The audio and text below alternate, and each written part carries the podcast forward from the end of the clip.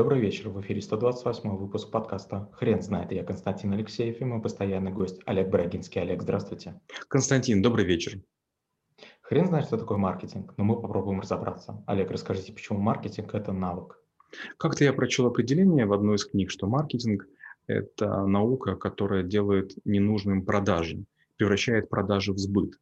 То есть маркетинг плюс сбыт равно продаже. Я так этим заинтересовался, мне так понравилось. Получается, если ты хочешь что-нибудь продать, тебе необходимо создать ажиотаж любым способом. И оказалось, что существует бесчисленное количество механик, как это можно сделать. И вот такое начальное увлечение э, и привело к тому, что в школе трэблшутеров появился такой навык. Можно ли предсказать окупаемость каналов в маркетинге? Я больше, чем 20 лет, уже получаю 26 лет, пытаюсь с каждым маркетологом об этом поговорить и всегда получаю очень невнятные ответы. Это та причина, по которой, хоть я и преподаю маркетинг, но в целом я его презираю и говорю, что если вы делаете маркетинг за деньги, скорее всего, вы сжигаете их впустую. Я считаю, что маркетинг нужно знать. Единственное, что использовать его таким образом, э, если вы можете точно определить, сколько вложенных денег приносит маркетинг, тогда используйте. А во всех остальных применяйте механики, которые вам ничего не стоят. А как выбрать канал продвижения для компании? Константин, не знаю. Я сторонник полного перебора. Я считаю, что нужно опробовать все каналы, естественно, начиная с бесплатных, но не просто так тыкнулся и ничего, ничего не получилось.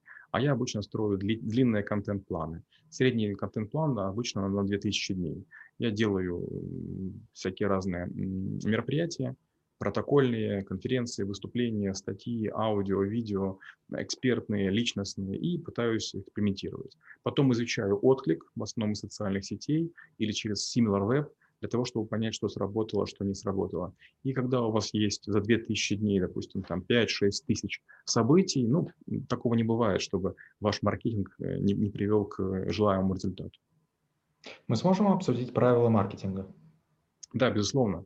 Первое, маркетинг очень часто ориентирован на несколько вещей. На экономию или скидку, на превосходство товара или услуга, или на закрепление в сознании. Начнем с последнего. Закрепление в сознании – это когда вы говорите, какой газированный напиток вы знаете. Большинство людей сразу скажут, допустим, кола или пепси, или миринда, спрайт. И вот чем больше людей знают некий напиток, тем лучше для этого напитка. Это называется to be top of the mind, то есть быть на вершине головы, на вершине мозга, то есть моментально вас вспомнили.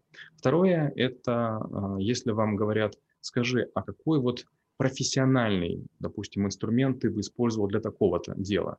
И если называешь, опять же, какой-то бренд, значит, у этого бренда получилось у тебя занять нишу специализированную. И третий, если тебя спрашивают о чем-то, чего ты не пользуешься, что ты вспомнишь? То есть ты не знаешь, как пользоваться губной помадой, ты не знаешь, как, какую сумочку, допустим, женщине можно подарить или какое-то колечко.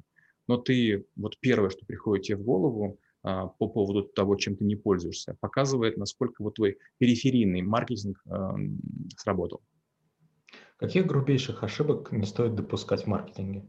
Ну, в первую очередь, не врать. Например, компании, очень многие, в первую очередь Apple, рассказывает всем сказки она все время имеет большое количество звездочек. У нас самое лучшее, самое легкое, самое быстрое, а потом написано звездочка среди наших же устройств.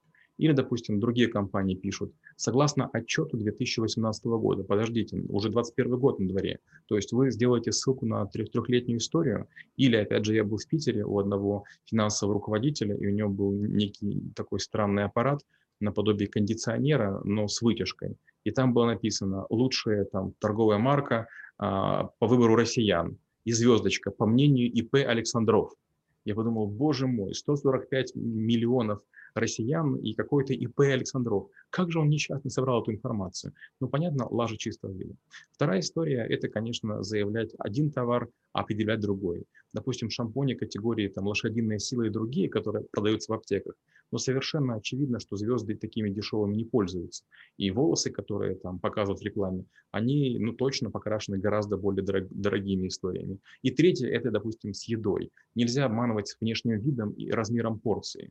Вы видите булочку, якобы полную мака, откусываете, а там вообще ни одной маковинки нет. Ну, конечно, это вызывает раздражение, и вряд ли вы кого-то заставите повторно совершить такую глупую покупку. Как вы преподаете навык в школе трэблшутеров? Я говорю, вот гляньте что-нибудь вот из того, что вы недавно использовали, и попробуйте нам отрекламировать. Только если можно, попробуйте не использовать те фразы, те слова, те какие-то слоганы, которые уже использовались.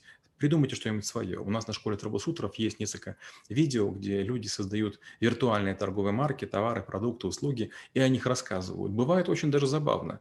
И вдруг оказывается, что мы все говорим очень шаблонно. Причем раз мы этот язык используем, то получается мы на него и клюем. Нам говорят такими заученными фразами, и мы тоже ими же говорим. Получается, маркетинг – это специальный язык, жаргон из которого вдруг вошел в нашу жизнь и заставил нас друг другу рассказывать какие-то истории. В Украине Украине есть такая водка, называется «Пять капель». И вот там очень долгий срок э, по телевизору говорили не, не, некую историю про пять капель. Первая капля за то-то, вторая капля за то-то, третья капля за то-то.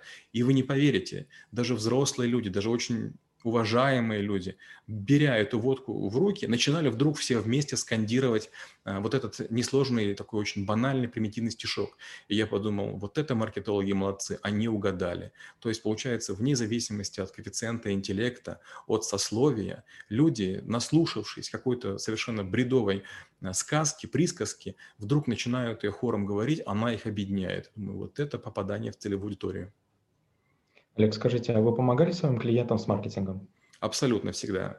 Но опять же, как я часто говорил, я презираю маркетинг за деньги. Я считаю, что любовь должна быть без денег и маркетинг без денег. Не потому, что я не хочу платить деньги. Я готов заплатить за идеи и частенько их покупаю для себя и для своих клиентов.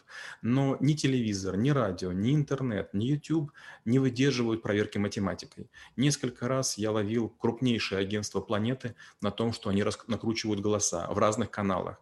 И поэтому я думаю, зачем мы платим кому-то на на территории одной страны, чтобы там был трафик из Тайваня. Или, допустим, у меня есть один бывший коллега, а, который на днях хвастался. Вот мы умеем гнать трафик из Сингапура на 195 стран. Я говорю, ну чем ты гордишься? Полезного ты это что делаешь? Ты людей обманываешь. Он говорит, за это хорошо платят. Я говорю, ну, с таким успехом можно платить за наркотики, за проституцию, за оружие. Олег, спасибо. Теперь на вопрос, что такое маркетинг, будет трудно ответить. Хрен знает.